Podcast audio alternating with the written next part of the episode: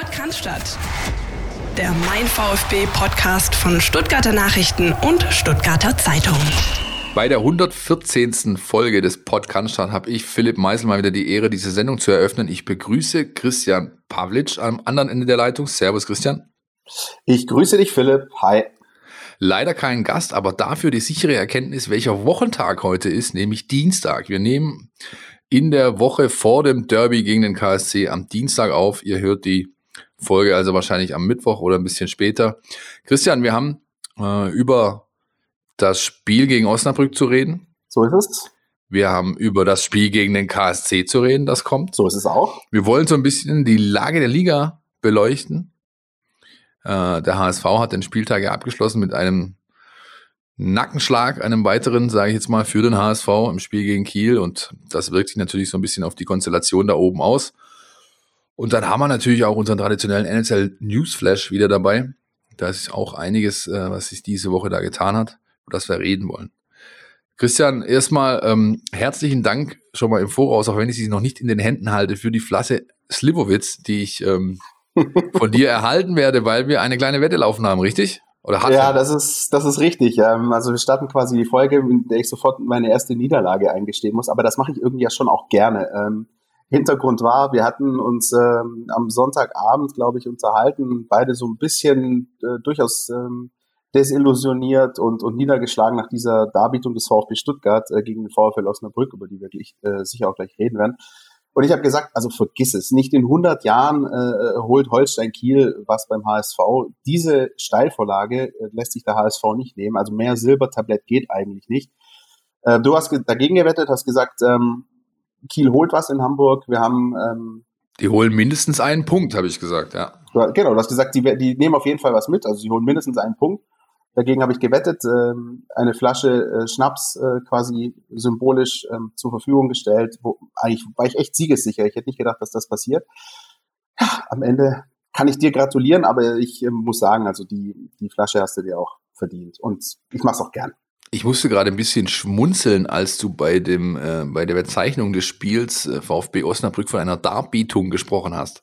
Mhm. Eine Darbietung impliziert ja, dass irgendwas dargeboten wurde. Es gibt, glaube ich, nicht allzu wenige, äh, die es mit dem VfB halten, die sagen, also so viel wurde da nicht angeboten. Wie siehst du es denn? Ja, man, man könnte so langsam wirklich sagen, äh, die, die Geschichte der zweiten Fußball-Bundesliga ist eine Geschichte voller Missverständnisse. Irgendwie äh, tut sich das, äh, es ist wie so ein Zahnrad, das sich immer wiederholt und immer dann, wenn man gerade denkt, jetzt geht das in die eine oder in die andere Richtung, dann ähm, entweder überrascht uns die Mannschaft positiv, wie nach dem Wechsel gegen den HSV, oder halt eben ähm, im Negativen jetzt am Sonntag. Also du hast schon recht, Darbietung, das habe ich schon bewusst gewählt, das Wort, allerdings in ganz, ganz dicke äh, Anführungszeichen zu setzen. Das war puh, schwere Kost, das war äh, bisweilen äh, nicht erträglich, muss ich auch ganz ehrlich sagen. Also ich war im Dienst am, am, am Sonntag, ich habe äh, die ähm, zweifelhafte Freude gehabt, mir das anzuschauen und ähm, du hast am Anfang gedacht, so, naja, okay, komm, das geht schon. Das hat auch der Trainer Pellegrino Materazzo gesagt. So die, sagen wir, die Anfangsphasen beider Halbzeit waren okay. Also so, dass du zumindest irgendwie so einen kleinen, so einen kleinen Push gespürt hast. Irgendwas okay, da, die wollen es jetzt wissen. Und ähm, so ein, zwei Mini-Chancen gab es auch in der ersten Halbzeit. Also ich erinnere mich an die eine Szene, wo Hamadi Al-Gadoui, wenn er eigentlich durchzieht, ähm, drückt er wahrscheinlich den Ball über die Linie. Ähm, aber dann verlief sich das so und die Zeit schritt voran und, und du wusstest gar nicht, was hier eigentlich los ist. Und irgendwann hattest du dieses Gefühl, dass es schlich sich bei mir so nach 60, spätestens 70 Minuten ein, wo mir echt klar war, okay, alles klar, das hier geht nichts mehr. Also hier sehe ich auch nicht mehr, nicht mehr irgendwie den Lucky Punch, von dem wir oft irgendwie sprechen, sondern dieses Ding plätschert so vor sich hin und der VfL Osnabrück hat keine großen Probleme, hier einen Punkt mitzunehmen. Und das war schon wenig bis nichts, ja. Weißt du, was ich gemacht habe, während ich das Spiel gesehen habe? Sag's mir. Ich habe immer wieder, als die äh, Bildregie die Stuttgarter Bank eingeblendet hat, aus irgendeinem Winkel, habe ich immer ganz genau mal hingeguckt, weil ich immer dachte, Tim Walter steht da. Denn so ein Spiel war es im Endeffekt. Also du hast dich, du kamst zumindest bei mir rum, hast dich ganz stark an diese Walter-Spiele erinnert ähm, gefühlt mit wahnsinnigen Ballbesitzquoten mit äh, Passquoten, äh, wo, glaube ich, keine Ahnung, sechs oder sieben Leute auf dem Platz 100 Prozent haben. Ähm, allerdings halt alles die, die, die berühmte brotlose Kunst. Das heißt, du hast nicht mal groß Ball, äh, Raumgewinn äh, dadurch erreicht. Ähm, hast den Gegner nicht wirklich ins Laufen gebracht. Er hat sich schön mit zwei Ketten vorm 16er eingeigelt. Und ja, dann im Endeffekt halt hast du wirklich nichts Zwingendes äh, zustande gebracht. Das war schon, äh, war schon irgendwie eine auffällige Parallele zu vielen Spielen in der Vorrunde. Und ähm, wieder einmal hat es eben eine Mannschaft mit, sage ich mal, begrenzten Mitteln geschafft, sich ganz locker ähm, auf das einzustellen, was der VfB da zu bieten hat, um dann da halt muss ich mindestens sagen, einen Punkt mitzunehmen. Das macht mir, das macht mir ein bisschen Sorgen mit, mit Blick auf das Restprogramm, weil wenn man sich das so ein bisschen anschaut, da viel anderes wird den VfB jetzt nicht mehr erwarten, womöglich in den letzten Spielen, vielleicht gegen Darmstadt noch mit, ein bisschen mit Abstrichen. Aber mh, mm, du musst jetzt natürlich gucken, hier irgendwie eine Lösung zu finden, weil jeder, der dieses Spiel gesehen hat, hat sofort nach 10, 15 Minuten gesehen, der VfL Osnabrück hat eine ganz klare Agenda, mit der er in dieses Spiel geht. Und die hat er einfach konsequent durchgezogen. Die Räume, muss man aber auch an der Stelle auch sagen, wirklich erstaunlich gut zugestellt, ähm, immer den Schritt schneller gewesen. Ähm, ich will jetzt, na gut, komm, ich muss es sagen, leidenschaftlich verteidigt, auch so, so ein Ding, das man jetzt gerade irgendwie sehr, sehr oft hört in den, in den letzten Tagen und Wochen. Aber sie haben es echt auch gut gemacht. Auf der anderen Seite war es jetzt auch nicht der Monsteraufwand. Und so sind die Osnabrücker hergefahren, haben schön ihr Pünktchen mitgenommen und wie so ein Eichhörnchen sammeln sie die weiter und das wird dann am Ende auch für den für den Klassenerhalt reichen, denke ich. Ähm, das ist das, was mir eigentlich Sorgen bereitet, dass es sozusagen für einen so limitierten Gegner wie den VfL Osnabrück keine große Schwierigkeit darstellt, dass es nicht mal eine Phase gibt, in der die so wirklich mal ins Schwimmen kommen. Es gab Phasen, da haben sie sich zurückfallen lassen, klar, aber trotzdem, es gab nicht eine wirklich nennenswerte Großchance des VfB und das ist ähm, stimmt mich bedenklich. Die hatte, die hatte auch Gründe oder, oder das hatte auch Gründe, finde ich, die kann man ganz klar benennen. Aber vorher würde ich ganz gern noch mal kurz über den Frank Mill-Moment äh, des Herrn Girt sprechen. Also ich, ich, also ich saß in der Kneipe tatsächlich, ich habe es gesehen, ja, und, und ähm, ein Bekannter, der neben mir saß, der hat den Spruch gebracht, wenn die tatsächlich noch aufsteigen wollen, dann hole ich mir das Klatschen von dem Ball am Pfosten von dem Girt als Klingelton für die nächste Runde. Ja, ähm, wahnsinniger Moment. Auf der anderen Seite glaube ich, oder ja, es ist wahrscheinlich, dass, dass der Treffer, wenn er denn, also wenn der Ball den Weg ins Tor gefunden hat. Ja, der wäre kassiert worden, sehe ich auch ja, so. Ja. Ja. Der, der wäre vom, der wäre von Köln kassiert worden. Allerdings, ähm, ja, so ganz sicher kannst du es natürlich auch nicht sagen, wenn man wiederum bedenkt, was sie da in den letzten Wochen äh, weiterhin für, für Entscheidungen treffen. So ganz sicher kannst du halt nicht sein. Das, das ist wahr. Und ähm, naja, also wenn das in irgendeinem Fall dann doch irgendwie gezählt hätte, dann wäre das halt wieder dieses klassische 0-1 gewesen, dem du dann noch äh, extremer hinterhergelaufen wärst. Also soweit ist es dann zum Glück nicht gekommen, wobei ja, so ein, zwei, drei Aktionen hatten sie dann immer, wo sie, wo die Osnabrücker, da waren sie aber nicht mutig genug äh, und hätten dann durchaus auch, also mit ein bisschen mehr Mut hätte sie auch drei Punkte mitnehmen können. Lass uns mal ganz kurz hören, was unser Kollege Carlos Ubina dazu zu sagen hat.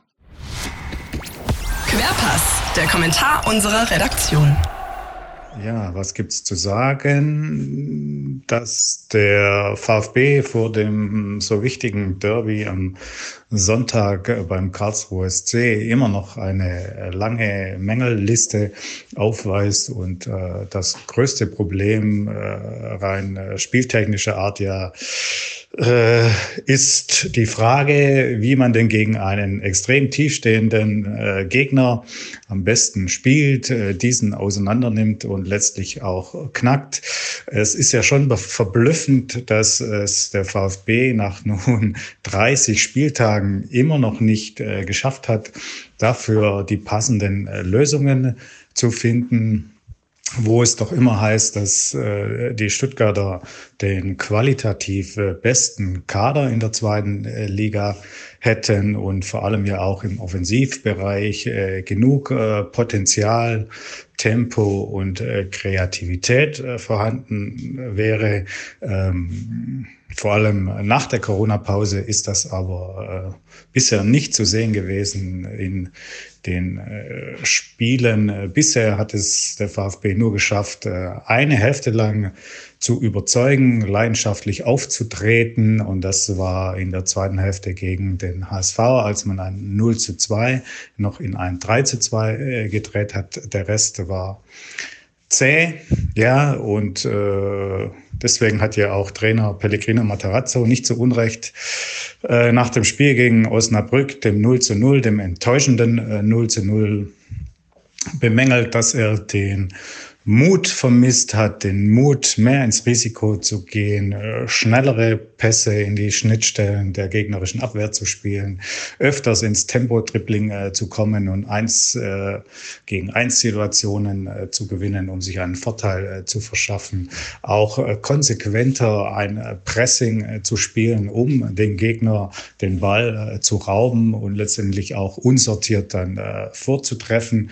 Das äh, sind die Dinge, an denen er jetzt vor dem KSC-Spiel noch arbeiten will. Er will sich nicht auf die Diskussion einlassen, dass der Mannschaft es an Mentalität fehlt, es an Siegeswillen fehlt, ähm, auch wenn äh, nicht abzustreiten ist, äh, dass eine gewisse Emotionalität auf dem Platz äh, nicht zu sehen ist. Ja, das wünschen sich äh, viele Fans und letztendlich ja wohl auch die Verantwortlichen des VfB, dass äh, mehr äh, gezeigt äh, wird, äh, was auch ein bisschen zu dem Punkt führt, dass alles nicht nur spieltechnischer Natur oder emotionaler Natur ist an Problemen, sondern äh, das führt zur Qualitätsfrage, äh, zumindest in bestimmten Phasen des Spiels und bei bestimmten, bei bestimmten Spielern zeigt sich, dass die technischen Mittel vielleicht tatsächlich nicht ausreichen, um einen Gegner auseinanderzunehmen. Ja, äh, bisher ist äh, keiner der hochgepriesenen äh, Talenten so in Erscheinung getreten, dass man sagen muss, okay, die reisen die zweite Liga ein. Ja, Nicolas Gonzalez äh, bringt viel mit, aber seine Torquote lässt zu wünschen übrig. Silas Wamankituka ist, äh, kann schnell und trickreich sein, aber wenn sein erster Ballkontakt immer damit endet, dass ihm der Ball äh, drei bis vier oder gar fünf Meter vom Fuß springt, dann äh, wird es auch in der zweiten Liga äh, schwierig. Das sind so äh, Beispiele, dass einfach äh, der Vorsprung an Qualität in der zweiten Liga beim VfB nicht so groß ist, äh, wie viele meinen. Es äh, wird jetzt aber darauf ankommen, wie man damit umgeht und äh, wie der VfB es schafft, die Balance zu finden zwischen der Kontrolle, die er braucht, aber auch der Kreativität, die nötig sein wird, um die restlichen vier Spiele erfolgreich über die Bühne zu bringen. Bis dann. Ciao. Ja, wie ich es eingangs sagte, ähm, man hat, es hat schon klare Gründe, warum der VfB da äh, nichts geholt hat. Vom, also der uninspirierte Auftritt ist das eine, aber es sind halt auch ganz klassische Basics wieder mal, die, äh, finde ich, einfach gefehlt haben. Äh, Schnittstellenbälle, Läufe in die Tiefe. Ja, ich habe von Wataru Endo, glaube ich, ein, einen sauberen Schnittstellenball mal auf der linken Seite irgendwie gesehen, der dann auch erlaufen wurde. Die Flanke landete dann im Niemandsland. Ähm, aber auch so dieses klassische, Bälle werden nur in den Fuß gespielt. Niemand, wirklich fast niemand wird in den Lauf angespielt. Und wenn dann der Ball beim, beim, sag ich mal, Rezipienten ankommt, dann nehmen die Tempo raus, anstatt Tempo aufzunehmen. Das heißt, du gibst deinem Gegner immer wieder die Möglichkeit, sich sauber zu stellen, ähm, sich gut zu positionieren, ähm, Deckungsschatten aufzubauen und, und, und. Und all das garniert dann mit dem, äh, sag ich mal, ähm, selbst in den Momenten, wo, wo, wo Osnabrück unsicher wirkte oder, oder eine Seite überladen war und sich ein Pressing-Moment ergeben hätte können, hat der VfB das einfach an sich vorbeiziehen lassen, hat diese Momente nicht genommen und dann bringst du eben einen Gegner, der so massiert steht, der sich so, wie gesagt, simpel da hinten eingerichtet hat, den bringst du nicht ins Laufen, den setzt du nicht unter, unter Stress und dann funktioniert's halt einfach nicht. Das hat ähm, ja diese Saison bisher einwandfrei bewiesen, dass der VfB dann nicht mehr in der Lage ist, äh, diesen Lucky Punch, das ist auch so ein Wort, das man eigentlich auf die Liste setzen müsste. Ey. Ja, Lucky total. Punch. Ähm, den irgendwie zu landen, ja, und dann gehst du halt am Ende mit einer Punkteteilung raus. Und ich glaube, das war das erste Spiel, wo die Herren in äh, Weiß-Rot da unten wirklich froh waren, dass das Stadion leer war. Ja. Denn selbst Klaus Vogt, der in der Kurve stand, hätte, glaube ich, nicht so laut pfeifen können, wie es wohl passiert äh, wäre, wenn da die, die Hütte voll gewesen wäre also ich habe irgendwann auch aufgehört, dann beispielsweise die Situation zu zählen, in denen Philipp First irgendwie einigermaßen mutig versucht, in den Strafraum reinzugehen und dann doch abzubrechen, abzudrehen und, und den Ball wieder in die andere Richtung zurückzuspielen.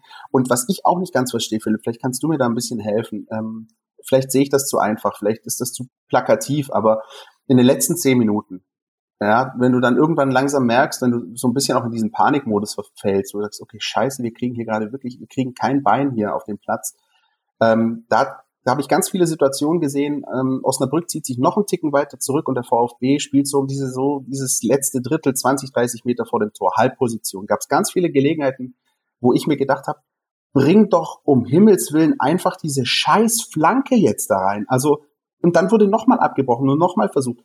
Irgendwann ist doch dieser Moment im Spiel erreicht und der ist für mich nicht erst in der Nachspielzeit, weil erst da hatte ich das Gefühl in den letzten fünf Minuten, okay, wir, wir ballern die Dinge jetzt nur noch nach vorne. Aber es gab für mich ganz viele Momente, äh, wo ich gedacht habe, jetzt bring doch einfach diese Flanke. Wie oft hat der VfB Stuttgart, ich weiß, ich, dieser, dieser Vergleich, es, es nervt auch langsam, den zu bemühen. Aber wie viele Tore hat der VfB Stuttgart in der Aufstiegssaison vor drei Jahren erzielt mit dem einfachen Muster Flanke, Kopfballtor? Ja, aber da hatte er die Spieler dafür. Die ja. hat er halt jetzt nicht.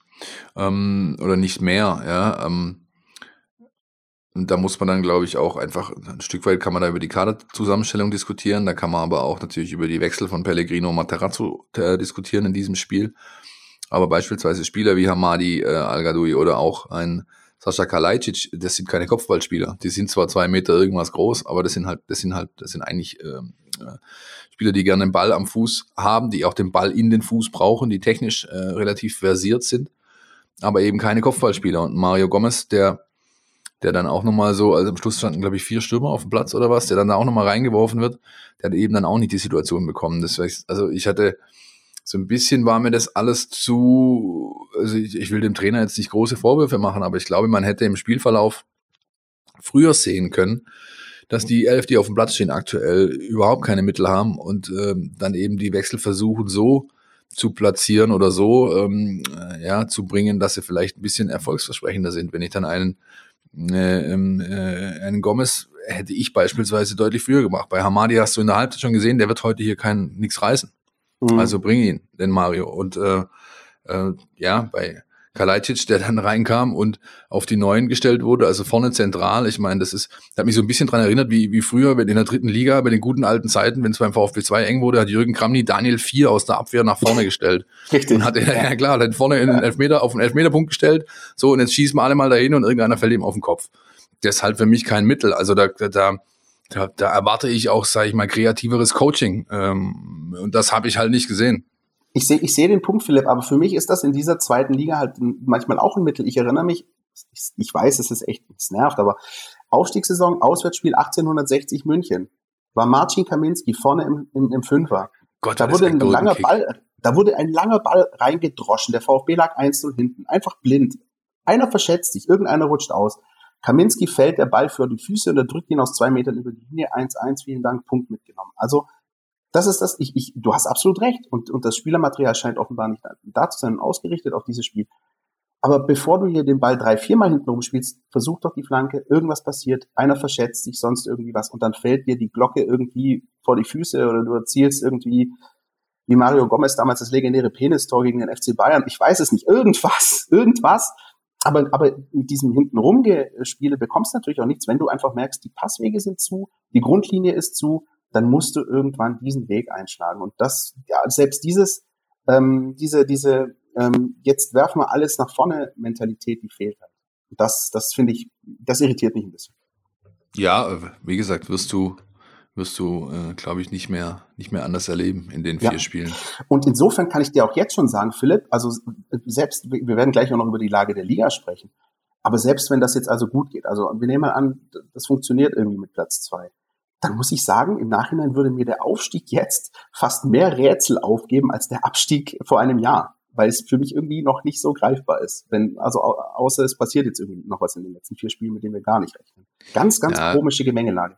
Ja, es ist halt, ja, wie gesagt, es ist, es ist, ähm, du weißt einfach nicht so wirklich, was willst du, was fängst du damit an, mit dem, genau. was, äh, was diese Truppe da äh, Woche für Woche äh, zeigt einfach. Es ist ganz, ganz, ganz äh, diffus irgendwie schwer zu greifen. Ich bin sehr gespannt, ob so eine zumindest mal grundsätzlich etwas, sag ich mal, äh, griffigere Ausgangssituation jetzt am Sonntag, wir kommen nachher dazu, dann ein bisschen was bewirkt, wenn sie wissen, okay, es ist Derby, es bedeutet einfach ein bisschen mehr als sonst, auch wenn es natürlich unter ganz äh, komischen Zuständen stattfinden wird, aber ob das dann vielleicht irgendwie was bewirkt. Was sagst du denn zur Aussage des Vizekapitäns Pascal Stenzel, der meinte, also ich ohne es jetzt im Wortlaut wiedergeben äh, zu können, gerade weil ich leider nicht gut vorbereitet habe. Ähm, von wegen, wir dachten irgendwie, jetzt sind wir gut im Spiel und dann läuft es von allein. So. Ja. ja. ist, ist natürlich, also, nee, was sagst du da dazu? Ja. Also es ist natürlich ein Stück weit entlarvend, ja, ähm, wenn er das sagt. So, ich glaube, er hat tatsächlich irgendwie sowas gesagt, so, sag mal, jetzt geht's von selbst. Also ist natürlich insoweit unglücklich. Ähm, es ist aber auch ein Stück weit ehrlich und an der Stelle muss ich halt eben auch sagen, wenn ich dann zum Beispiel in mich reinhöre und, und, und ich glaube, vielen Fans geht's halt eben auch so, irgendwie hatte man auch dieses Gefühl, ja, so dieses HSV, ähm, Castro Nachspielzeit Dresden, das, was wir letzte Woche besprochen haben, klinisches Spiel. Jetzt, jetzt flutscht das Ding, jetzt lässt man sich das nicht mehr nehmen. Jetzt, äh, ich, ich sag, ich fange jetzt nicht von der Butter und dem Brot an, aber also man hatte das so in sich drin. Und ehrlich, ich bin auch am Sonntagmittag so um 12 Uhr, habe ich mir auch gedacht, jawohl, und heute gibt's die nächsten drei Punkte und darüber berichten wir schön. Und dann ist es halt auch anders gekommen. Nun ist es natürlich so, dass du das als Spieler wahrscheinlich nicht denken darfst und nicht denken solltest. Ähm, auf der anderen Seite, ja, es ist eine, es ist eine komische Aussage, aber sie ist halt irgendwo ehrlich und verdenken will ich sie ihm auch wieder nicht. Problem ist, ähm, ich habe, wir, als du nicht da warst, ein paar Wochen lang, wir haben uns unterhalten mit Marco Schumacher, der hat immer wieder gesprochen von diesen ähm, äh, von diesem kleinen Denkanstoß oder diesem kleinen äh, äh, Tiefpunkt zur rechten Zeit, ja, was da irgendwie kommt. Ähm, und wir haben uns auch darüber unterhalten, der wievielte Denkanstoß ist es denn jetzt, ja, der wievielte Dämpfer zur rechten Zeit ist es. Also wenn das jetzt, also mehr Dämpfer gibt's jetzt nicht mehr. So. Und dieses, und ich glaube, mit dieser Aussage, die er gebracht hat, ähm, das muss jetzt raus sein. Und ich glaube, das muss raus sein aus den Spielern, aus der Mannschaft, das muss auch aus uns raus sein, die wir darüber berichten weil jetzt ist absolut letzte Eisenbahn. Also mehr äh, kriegst du jetzt nicht mehr geliefert von der Konkurrenz, denke ich einfach mal. Wie siehst du es? Damit hast du eine schöne Überleitung geschaffen für den äh, für die Lage der Liga und das Spiel am vergangenen Montagabend im Hamburger. Volksparkstadion. Das soll mir auch recht sein. ja, die Lage der Liga, die ist weiterhin so, dass man irgendwie das Gefühl hat, in den letzten Tagen hat es ja viel geregnet. Wenn ich immer bei mir hinten da in meinem Hinterhofgarten bin und mich noch um meine Pflanzen kümmere, dann sammle ich da immer schön fleißig so ein paar Schnecken ab.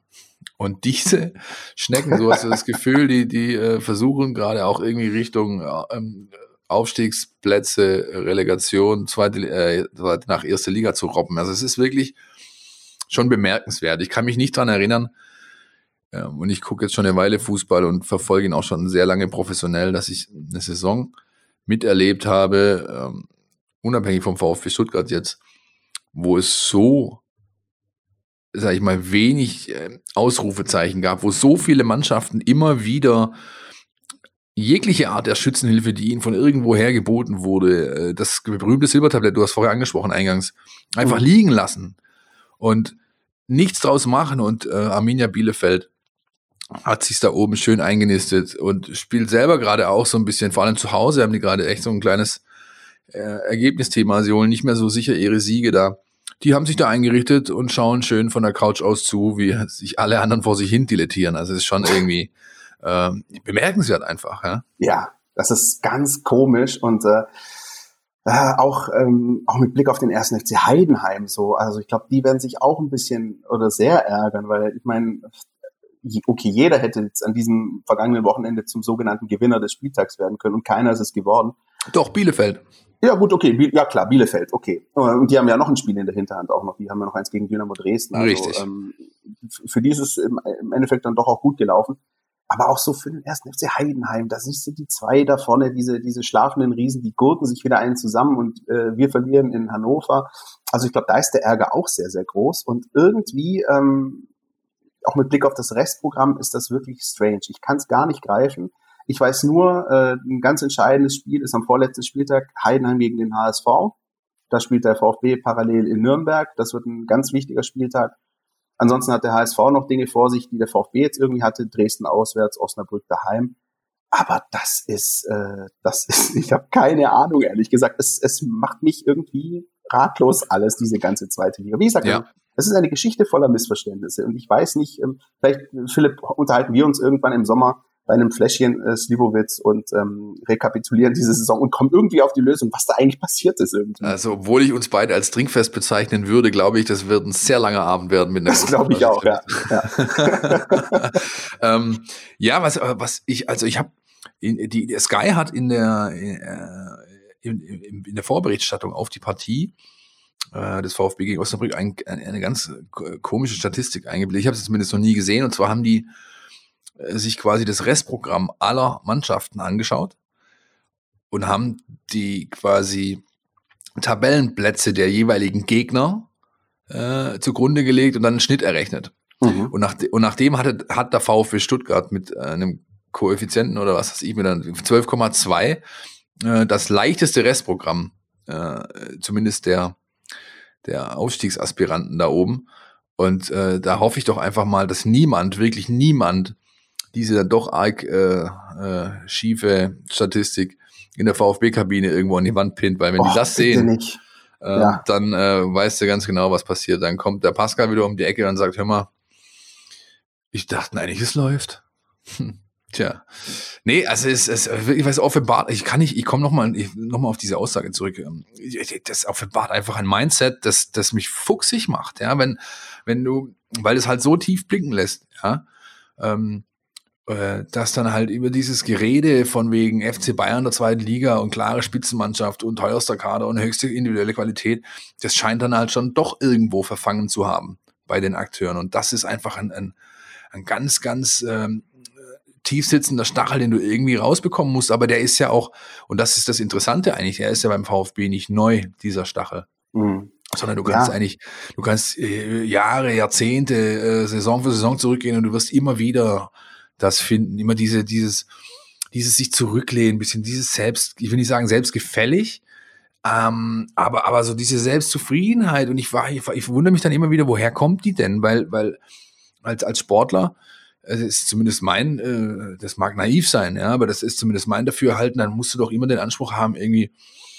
weiterzukommen, etwas zu erreichen, äh, äh, äh, performen, wie man heute so schön sagt, ja, und, und dazu gehört halt einfach, dass ich auch in der Lage bin, dann gegen, sage ich mal, graue Mäuse äh, äh, eine Topleistung anzubieten und das fehlt äh, und, und, und es scheint irgendwie niemand so wirklich, ja, war dann halt so. Ne? Und irgendwann stehst du dann halt nach 34 Spieltagen nach, ja, war dann halt so und hat halt wieder nicht gereicht. Also es ist wirklich alles, ähm, ja, ich will nicht sagen alarmierend, aber einfach, äh, es, es, es, es offenbart äh, äh, vieles und äh, ja, und vieles davon gefällt mir überhaupt nicht. Ich, ich würde sogar, ich würde sogar so weit gehen und sagen, es ist alarmierend. Also im sportlichen Sinne, weil, ähm, wie gesagt, 30 Spieltage, was willst du eigentlich noch irgendwie äh, an, an, an Zeichen bekommen, an, an, an Ergebnissen der, der Konkurrenz bekommen? Viel mehr Alarm geht eigentlich nicht. Ähm, und zeigt diese Tabelle, also diesen, diesen errechneten Schnitt irgendwie der Gegner, äh, bitte bloß niemanden. Also das ist, das darf ja niemand erfahren. Wenn ich darüber, ich darf gar nicht darüber anfangen nachzudenken, dass der VfB Stuttgart, also in zusammengenommen sechs Spielen gegen Kiel, Osnabrück und Wien Wiesbaden ein Remis und fünf Niederlagen geholt hat. Eigentlich, also wenn man, wenn man eigentlich ehrlich ist, mit so einer Bilanz gegen beispielsweise jetzt mal diese drei Gegner darfst du eigentlich nie, nie, ich wiederhole, nie aufsteigen. Und trotzdem ist es drin und trotzdem hast du zwei Punkte Vorsprung auf den HSV. Und das musst du jetzt ergreifen und zu sagen, hey, wir haben wahrscheinlich mehr Glück als Verstand in dieser Saison. Aber wenn wenn es jetzt nicht irgendwie mal Klick macht, dann tut's mir auch leid. Also dann, dann gibt's keinen ähm, äh, verdienteren Nichtaufstieg, den ich mir je vorstellen könnte.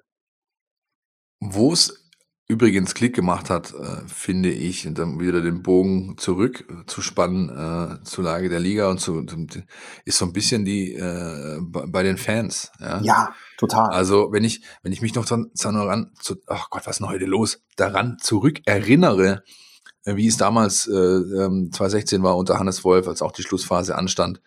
Ähm, äh, tausende Menschen nach Nürnberg gepilgert sind. Ähm, im, Im ganzen Umfeld äh, in der Stadt hingen Fahnen aus den Fenstern. Also da war eigentlich, ich will nicht sagen Euphorie, aber da war halt so ein, da war irgendwie Biss da. Da war, da war, da war Gier da, da war, da, also die, die ganze Region fühlte sich mitgenommen, wurde mitgenommen, war mitgenommen und hat halt dann einfach den VfB ein Stück weit auch getragen. Wenn ich mich jetzt so umschaue, ist natürlich immer schwierig, aber, aber also es hängen keine Fahnen aus den Fenstern.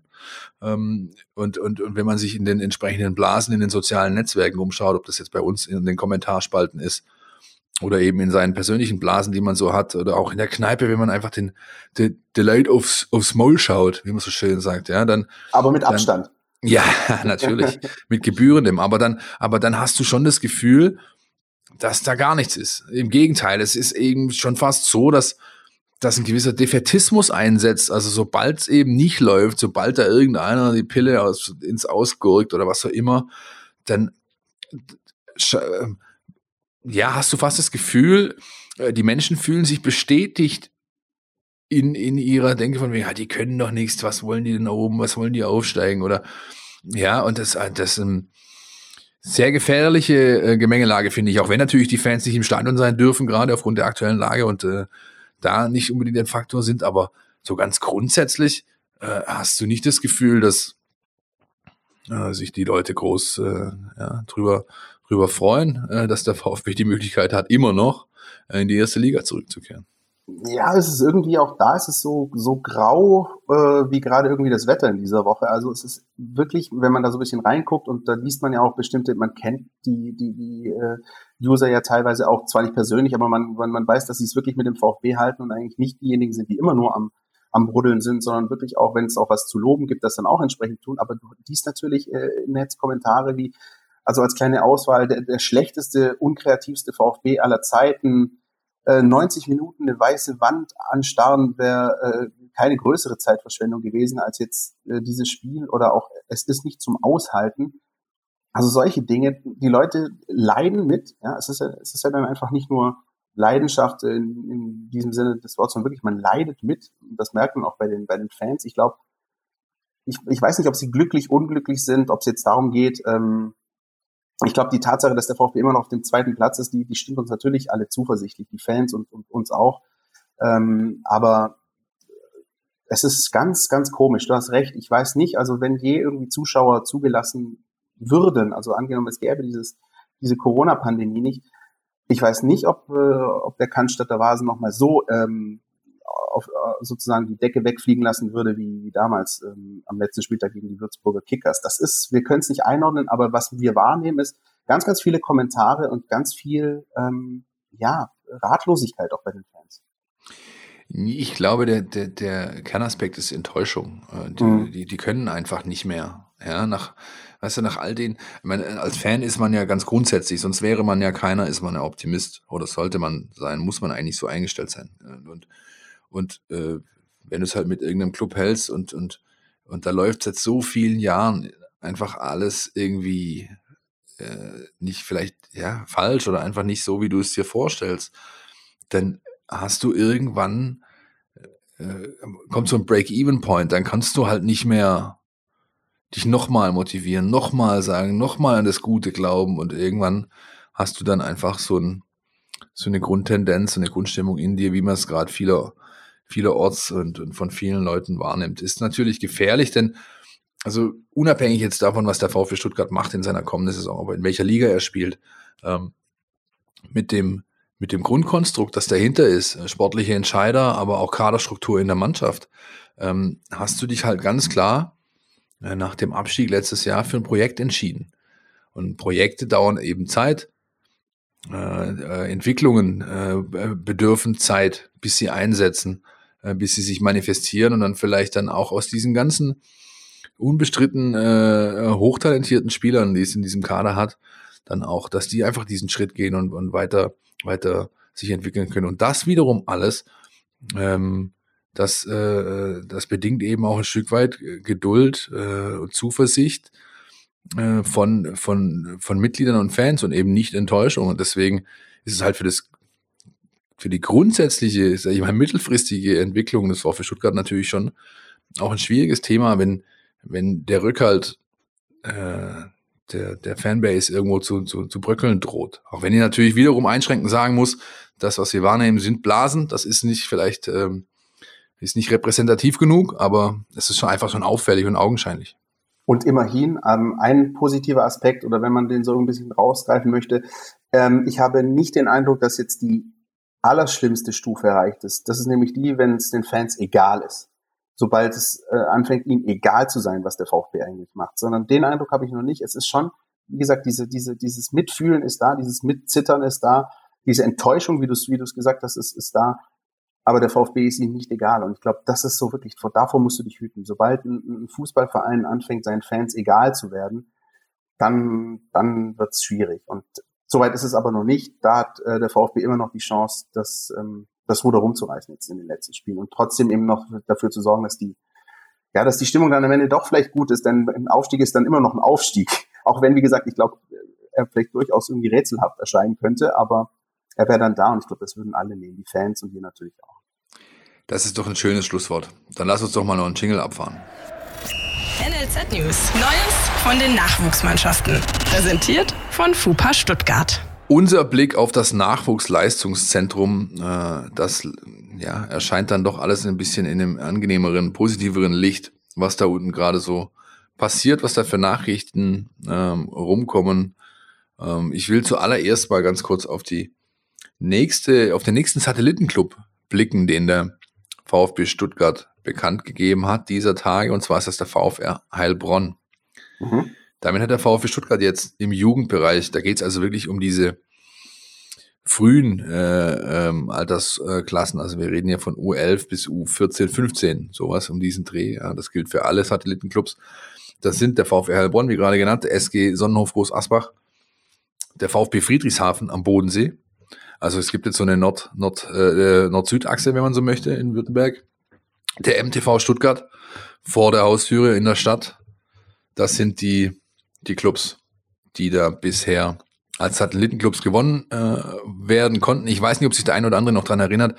Ich habe im Rahmen äh, des Mercedes-Benz Junior Cups im, im Januar habe ich äh, mit exklusiv mit Thomas Krücken gesprochen, dem NLZ-Chef beim VfB. Und der hat es da schon angekündigt. Damals war nur die SG Sonnenhof so, so, war schon so ein bisschen klar, dass er da eben ganz, ganz viel äh, machen möchte mit seinem Team äh, im, im Nachwuchsleistungszentrum, um eben so Satelliten rund um den VfB Stuttgart aufzubauen, wo sehr gut gesichtet wird, wo gutes Training angeboten wird wo auch VfB-Trainer immer wieder mal runterfahren, um da oder hinfahren, um da eben Übungsleitung, äh, Übung, äh, Übungsleitung zu übernehmen. Und wo Otto und Krücken ähm, die Top-Talente emotional als auch inhaltlich schon früh an den VfB Stuttgart gebunden werden sollen. Und das Ganze soll dazu führen, denn diese regionale Stärke, die der VfB einmal hatte, im Nachwuchsbereich wieder zu erwecken. Äh, grundsätzlich eine ja. äh, ne, ne, ne richtig guter, richtig guter Ansatz. Denn äh, wie wir ja alle äh, zu berichten wussten und, und beobachten konnten, hat das in den letzten Jahren auch aufgrund der Konkurrenz Hoffenheim, Freiburg, selbst Heidenheim so ein bisschen gelitten. Das ist echt spannend und, und auch diese, wie du es angesprochen hast, diese Nord-Süd-Achse finde ich auch gut. Ähm, also sozusagen das Netzwerk so zu spinnen, wie, wie, wie so ein Spinnennetz und dann einfach versuchen wieder das das Land abzudecken. Denn wir wissen ja alle, der VfB-Bereich, auch, auch fantechnisch, der geht bis zum Bodensee, also da, wo der VfB Friedrichshafen dann ist. Hast du da was äh, rausgefunden, hast du mit Thomas Krücken sprechen können? Ist das, ähm, das ist wahrscheinlich schon einer der Kernpunkte, oder? Zu gucken, hey, es ist nicht nur Stuttgart, VfB-Bereich im weitesten Sinne ist auch noch, zieht sich noch viel, viel weiter. Genau. Und es ist natürlich, also so in dem Fall, in den Fällen Friedrichshafen und Heilbronn kannst du halt auch ganz klar äh, rein interpretieren, auch wenn das niemand öffentlich zugeben würde, aber ähm, das ist schon so ein bisschen auch, äh, wir pinkeln euch vor die Haustür. Im Falle mhm. Freiburg, also Friedrichshafen, weil Südbaden da unten ist nicht weit, das ist deren Kerneinzugsgebiet. Und Heilbronn, ich meine, da ist das Technikmuseum in Sinsheim nicht weit, ne? Das stimmt, wo man sich die Dann kannst du auch eins und eins zusammenzählen, ne? So. Richtig, ja. Das heißt, da steckt schon viel, viel dahinter, auch, auch mit Blick auf die Konkurrenz. Aber das ist ja genau wichtig, denn die in den vergangenen Jahren hat die Konkurrenz eben genau das gemacht, was der VfB jetzt sozusagen auch wieder ein bisschen machen will, nämlich die, die, die Talente zu sichten aus den Regionen und da ein bisschen, ich will nicht sagen zu wildern, aber eben da das Auge drauf zu haben, dass eben die Talente sich überlegen, eher zum VfB zu kommen, als vielleicht nach Hoffenheim oder nach. So sieht's aus, genau so sieht's aus und, und ähm, das alles muss man natürlich auch immer, auch immer in dem Kontext sehen, das sind alles sehr mittel- und langfristige Dinge. Da, nichts davon wird sich, wird sich nicht, wird sich schnell in Zählbares im Sinne von, wir haben jetzt hier plötzlich äh, nochmal vier Lee Eckloffs auf der Matte stehen, ähm, ummünzen. Das wird nicht passieren. Mhm. Aber das sind langfristige ähm, Kooperationen. Äh, das, das ist alles auf, auf, ja, auf Sicht sozusagen aufgebaut und unternommen worden.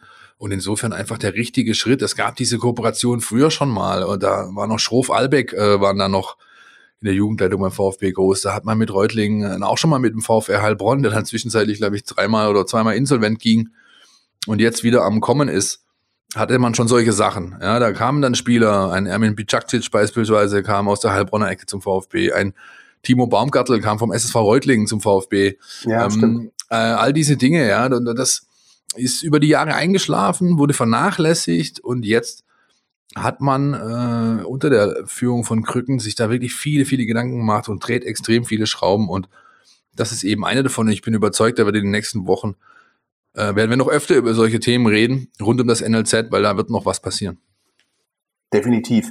Was äh, tut sich denn sonst so noch bei, bei den Teams U21, U19, U17? Ist da gerade irgendwie ähm, Schicht oder, oder wird da auch gearbeitet, was vorangetrieben Schicht, mit Blick Schicht auf, im Schacht, Schicht im Schacht. Ja. Nee, wir genau. haben ja genau. letzte Woche schon drüber gesprochen, dass bei, bei der U21 viel passiert in der Kaderplanung und da ist mhm. auch einiges schon öffentlich kommuniziert worden. Die sind momentan ähm, völlig raus, also es gibt keinen Trainingsbetrieb. Die äh, müssen ja nicht, die warten jetzt natürlich auch ab. Am 20.06. soll äh, diese finale Entscheidung fallen. Alles rechnet mit dem Abbruch und damit mit dem Aufstieg, äh, also Abbruch Oberliga und damit mit dem Aufstieg VfB 2. Ähm, und dann äh, hat sich jetzt am Anfang der Woche abends äh, über ein Videoconference hat sich, haben, haben sich da einige Vertreter der Clubs zusammengeschlossen oder die Vertreter der Clubs zusammengeschlossen, die noch im WV-Pokal notiert sind, ist der VfB 2 auch. Richtig. Da könnte ein Spiel gegen die SG Sonnenhof Groß Asbach anstehen und das soll wohl durchgeführt werden. Wie es genau ausschaut mit Terminen und Co., äh, darüber wird man berichten. Das ist noch nicht so ganz klar, aber es ist wohl die, die grundsätzliche Einigung aller Parteien erfolgt, dass man diese ausstehenden Spiele auf jeden Fall durchziehen möchte. Auch weil ja der, der Sieger des WV-Pokals ähm, für die Teilnahme am DFB-Pokal berechtigt wäre. Also nicht die zweite Mannschaft des VfB, das gibt's nicht mehr, so ein ja. Duell VfB 2 gegen VfB, wie es, es auch schon einmal gab im DFB-Pokal. Woraufhin ja, oder kannst du dich noch erinnern? Mein, oh, sorry, ich unter, ja. mein Lieblingsspiel im DFB-Pokal, VfB 2 gegen Eintracht Frankfurt. Natürlich, 6-1. Ja, ja. Großartig, ja. Wer war Trainer von Eintracht Frankfurt? Da. Sag's mir. Felix Magath. Felix Magath. War, war ich nicht ganz sicher, aber der war dann schon Anfang der, der 2000er noch ich erinnere mich, da gab es auch mal einmal ein Spiel, als der ähm, als als Krasimir Balakow am vorletzten Spieltag gegen Schalke dieses 1-0 gemacht hat, da fand dann dieses bedeutungslose Spiel am letzten Spieltag statt im Waldstadion. Da war Felix Magath auch Frankfurt-Trainer. Da war ja. das diese Zeit so ein bisschen in den Dreh. Crazy. Also wie gesagt, der VfB 2 könnte sich nicht für den DFB-Pokal qualifizieren, aber so ein WV-Pokal wäre es natürlich nicht schlecht. Und Sonnenhof, Sonnenhof Groß Asbach auch ein Gegner, der ja sowas wie auf Augenhöhe sind zwar zwei noch zwei Ligen äh, formal äh, dazwischen. Jetzt lehnt sich aber weit aus dem Fenster, ey, Junge. In der, also in der nächsten Saison werden sie vermutlich beide Regionalliga spielen, würde ich mal sagen. Das ist richtig, ja. Das ist richtig, ja. Ähm, ja, U17, U19, die haben, da sind ja, also die Junioren-Bundesligen wurden abgebrochen. Ja. Es gibt keinen, äh, wird, wird nicht mehr noch irgendwie ausgespielt, nachgeholt, sonst was. Ähm, die sind aber jetzt nach einigen Wochen in der Isolation, da haben wir auch schon mal vor ein paar Ausgaben drüber gesprochen, dass da habe ich ja lang mit Nico Willig beispielsweise telefoniert, die ist in der Verlauder YouTube Home Challenge das äh, schier durchgedreht. Ja, da war, da war einfach, ähm, haben die Regeln, äh, die Auflagen kein, kein Training zugelassen. Das ist jetzt so, dass die mittlerweile wieder mit, glaube ich, vier oder fünf Spielern pro Spielfeldhälfte auf dem Trainingsplatz sein dürfen. Die haben jetzt so ein bisschen Training gerade, um da einfach auch wieder äh, die, die Rückkehr zur Normalität so ein bisschen zu proben. Äh, ja. Wie es weitergeht, ist allerdings noch völlig offen. Also das, das steht wie bei der Bundesliga auch noch in den Sternen, wann die Union Bundesliga, Bundesligen, so sie denn angepfiffen werden oder fortgeführt werden, wann das passieren soll. Also da werden noch einige Wochen ins Land gehen, denke ich, bis wir da Neuigkeiten haben. Und so ist die größte Neuigkeit in dem Bereich, dass Murat Isik nicht mehr Trainer der U17 ist. Ähm, Markus Fiedler ist sein Nachfolger. Äh, Isiks Vertrag wäre, glaube ich, aber sowieso ausgelaufen und er hat, soweit ich weiß, auch schon frühzeitig dem Club signalisiert, äh, ich glaube sogar schon im Winter, dass er was anderes machen möchte. Ja. Und äh, so ist das, ähm, ja, lief das einfach dann jetzt ein bisschen unschön natürlich für alle Seiten, weil du willst natürlich mit dem Wettkampf zu Ende führen, ist ja logisch, bist, bist, deswegen bist du Trainer oder Spieler. Das hat so ein bisschen gefehlt, aber die, die Zeit, dass der äh, die schwarz-matt folierte äh, AMG G-Klasse von Murat Isik vor der VfB-Geschäftsstelle steht, die ist vorbei.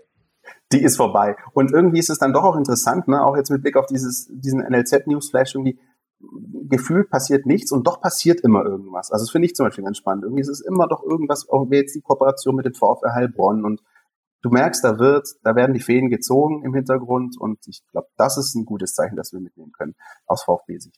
Ja, das ist, ähm, das, ist klar, klar, das wird sich, das wird sich auch nie ändern. Dafür ist das, äh, ist das zu volatil, dieses Business im Jugendbereich, da passiert immer extrem viel und deswegen legen wir da auch seit einigen Monaten eigentlich schon ein bisschen verstärkter unser Auge drauf in unseren Folgen, weil das einfach hochinteressant ist und eben auch zum Club gehört. Äh, wie manch anderes wiederum, was wir dann, das müssen wir uns vielleicht ankreiden, nicht ganz so breit hier zur Sprache bringen können wie Themen wie Leichtathletik und äh, Schiedsrichterei und sonst was, die eben auch natürlich zum Verein gehören, ganz klar. Da hast du recht. Und äh, volatil übrigens, Kollege Meiser, ist ein richtig gutes Wort. Es geziemt sich, solche Worte zu verwenden. Volatil, merke ich mir. Gerne, immer gerne, Christian. Ich helfe dir immer gerne weiter. Wenn du, also wenn, ne? Ja, ja klar. Wenn du mal ja? irgendwie eine Frage hast, du kannst mich auch nachts mal anrufen. Ja, gerne. Bin, ich, für dich bin ich immer da, weißt du doch. Das ist so nett von dir. Dann würde ich sagen, ähm, lass uns jetzt nach vorne schauen, oder? Auf dieses Spiel. Äh, dieses Spiel, das Derby. Und das heißt doch aber traditionell, nach vorne schauen heißt doch traditionell, Auftritt Jonas Bischofberger. Die Mein VfB Taktiktafel. Hier geht's ins Detail. Ja, der VfB tut sich schwer, gegen sehr defensiv eingestellte Gegner Chancen rauszuspielen. Das könnte so ein bisschen daran liegen, dass man doch nach der Wiederaufnahme der Saison vor allem in der Defensive so ein bisschen gewackelt hat und äh, diese Probleme zwar mittlerweile gelöst hat, ähm, während man aber offensiv noch nicht auf dem Niveau ist von vor der Pause.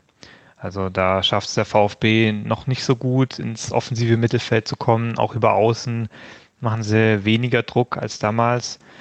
Äh, allerdings könnte der nächste Gegner so ein bisschen Hoffnung machen, dass es besser wird. Ähm, da wartet der Karlsruher SC, die zwar auch ähm, eine hohe Stabilität haben in der Restrunde, ähnlich wie Osnabrück zum Beispiel auch, wenig Gegentore kassieren, die aber auch diese Stabilität auf eine andere Weise generieren. Also in der Offensive ist es zum Beispiel so, dass der KSC äh, sehr, sehr risikoarm nach vorne spielt. Ähm, das löst fast ein bisschen Retro-Feelings aus, wie vor zehn Jahren.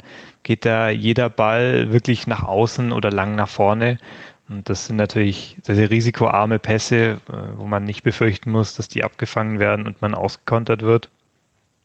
Und in der Defensive ist es eben so, dass der KSC anders als Osnabrück nicht unbedingt hinten ein Bollwerk aufbaut, sondern eher über die Intensität kommt und die Laufstärke und äh, dadurch, dass sie sehr viel anlaufen, sehr viel rausrücken und sehr viel Druck machen wollen, ähm, muss man mal schauen, wie sie das gegen den VfB machen, ob sie da vielleicht ein bisschen zurückhaltender auftreten.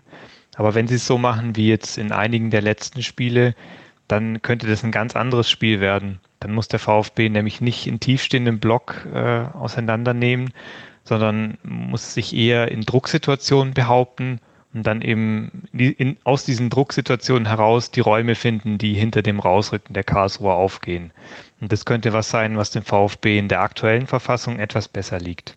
Vielen Dank, Jonas Bischofberger, unser Taktikexperte. Ähm, auch er gerade übrigens mit einem, mit einem sehr guten Begriff, wie ich finde, Retro-Feeling. Da kommt dieses Retro-Feeling manchmal auf, wenn er sieht, wie, den, äh, wie der KSC spielt. Und äh, wir hören raus, er macht ein bisschen Hoffnung. Also er sagt, ähm, die Art und Weise, wie der KSC also das spielt, könnte, ist ein bisschen anders wie, wie jetzt äh, Osnabrück vergangene Woche und könnte dem VfB Stuttgart in die Karten spielen. Aber auch all, all das bringt natürlich nichts, wenn du nicht diese, diesen Biss oder wie, wie Kollege Dirk Preis sagen würde, diesen Punch an den Tag legst. Dann spielst du nämlich auch da 0-0 oder kriegst noch irgendwie auf den Deckel. Lieber Punch als Punch, ja. Können wir uns darauf einigen? Lieber Punch als Punch bitte für die, äh, für die kommenden Wochen. Aber lieber Slivo als Punch. Äh, Ja, so, bevor, wir, bevor wir jetzt da weiter abdriften. Philipp, ich würde gerne über Gefühle sprechen. Ich würde gern über Retro-Feeling sprechen, genau, richtig, ja. Retro-Feeling-Gefühle und red da, an die, auf diesen Gedanken bringt mich was. Ähm, ich glaube, die Aussagen, die äh, Christian Eichner getroffen hat, der Trainer des Karlsruher SC unter der Woche, kann das sein? Hier kann man einfach nichts vormachen. ja, als hätten wir uns abgesprochen. Du, ähm, also ich, ich, ich saß gestern, das heißt gestern, also warte, welche Wochentag, wie war das nochmal? Also am äh, äh, Montag saß ich äh, also da, habe die Agenturmeldungen durchgesehen und habe gemerkt, okay, da ist was da.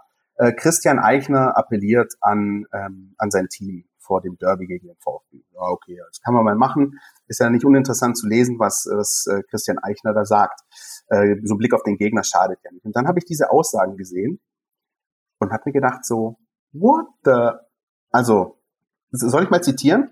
Bitte, bitte, ich warte die ganze Zeit schon. Ich, ich, ich versuche das jetzt mal, ich versuche das jetzt mal mit der mit der nötigen äh, Werbe äh, darzulegen. Also äh, der KSC, jeder, der sich daran erinnert, am Wochenende auch verloren, 0-1 in Aue, steht fest auf dem Relegationsplatz. Also es ist schwierig, da irgendwie äh, stecken so ein bisschen fest wie der, wie der VfB in der vergangenen Bundesliga-Saison auf diesem Platz 16. Und äh, der rüttelt seine Mannschaft nochmal auf mit Blick auf dieses Derby und sagt folgendes. Ähm, das ist, wie wenn du eine Frau erobern willst. Du musst immer dranbleiben. Du musst immer investieren. Du musst immer dran glauben. Mit dir essen gehen. Mit ihr ins Kino immer in die Box investieren, nach hinten und nach vorne. Irgendwann kommt das Glück zu dir. Alter, das sind so viele Unterarm-Tattoos auf einem Schlag.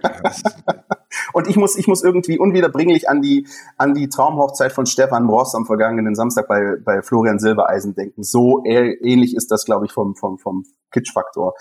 Wahnsinn. Was, ja, was machen wir denn damit? Stark, ja. Da hat er richtig ja. tief in die, in die, in die Phrasenkiste gegriffen oder in die Trickkiste gegriffen, wie man das nennen möchte. Wahrscheinlich ähm, irgend so ein Instagram-Influencer, Mentor, äh, der, der eben da so ein paar Wandtattoos irgendwie zugeworfen hat. Ich würde gerne wissen tatsächlich, was seine Frau dazu denkt, ob er bei ihr wirklich so viel investiert hat.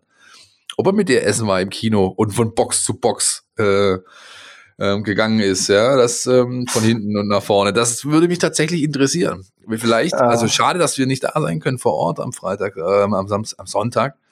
Oder ich zumindest nicht, ich glaube, ein Kollege von uns fährt, ähm, um ihm diese Frage zu stellen, die würde mich schon interessieren.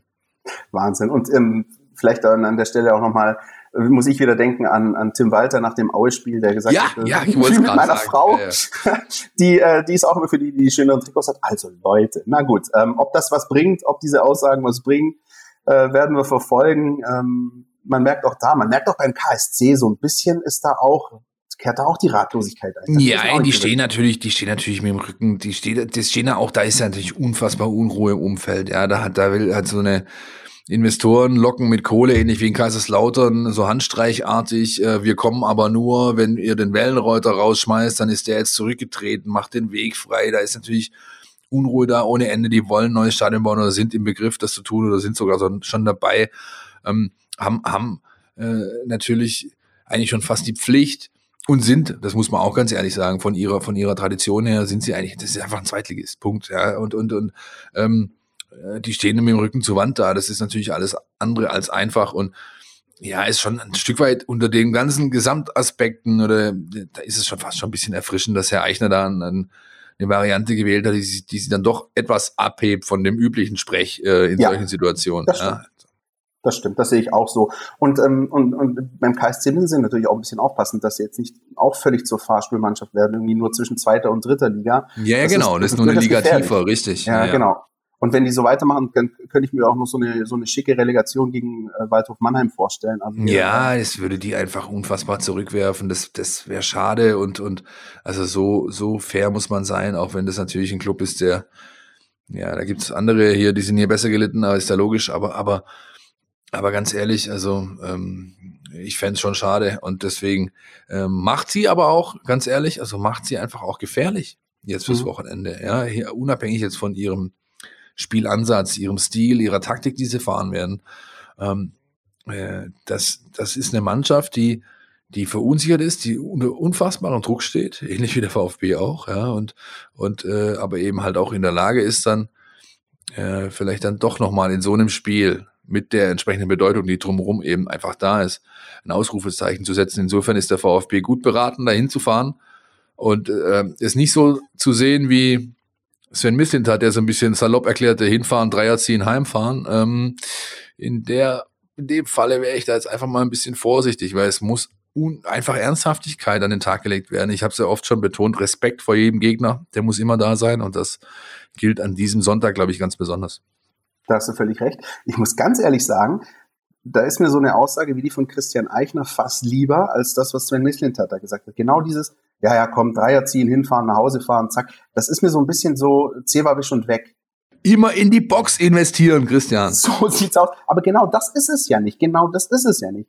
Es ist, es sind 90 Minuten, es ist ein Gegner, der alles reinwirft und du musst verdammt nochmal auch alles reinwerfen. Und ich hoffe, dass das, dass das intern äh, beim VfB einfach anders kommuniziert wird und nicht einfach so nach dem Motto lapidar, jetzt fahren wir hin, ziehen den Dreier und fahren heim, sondern Leute hier, muss hart gearbeitet werden über 90, 95 Minuten.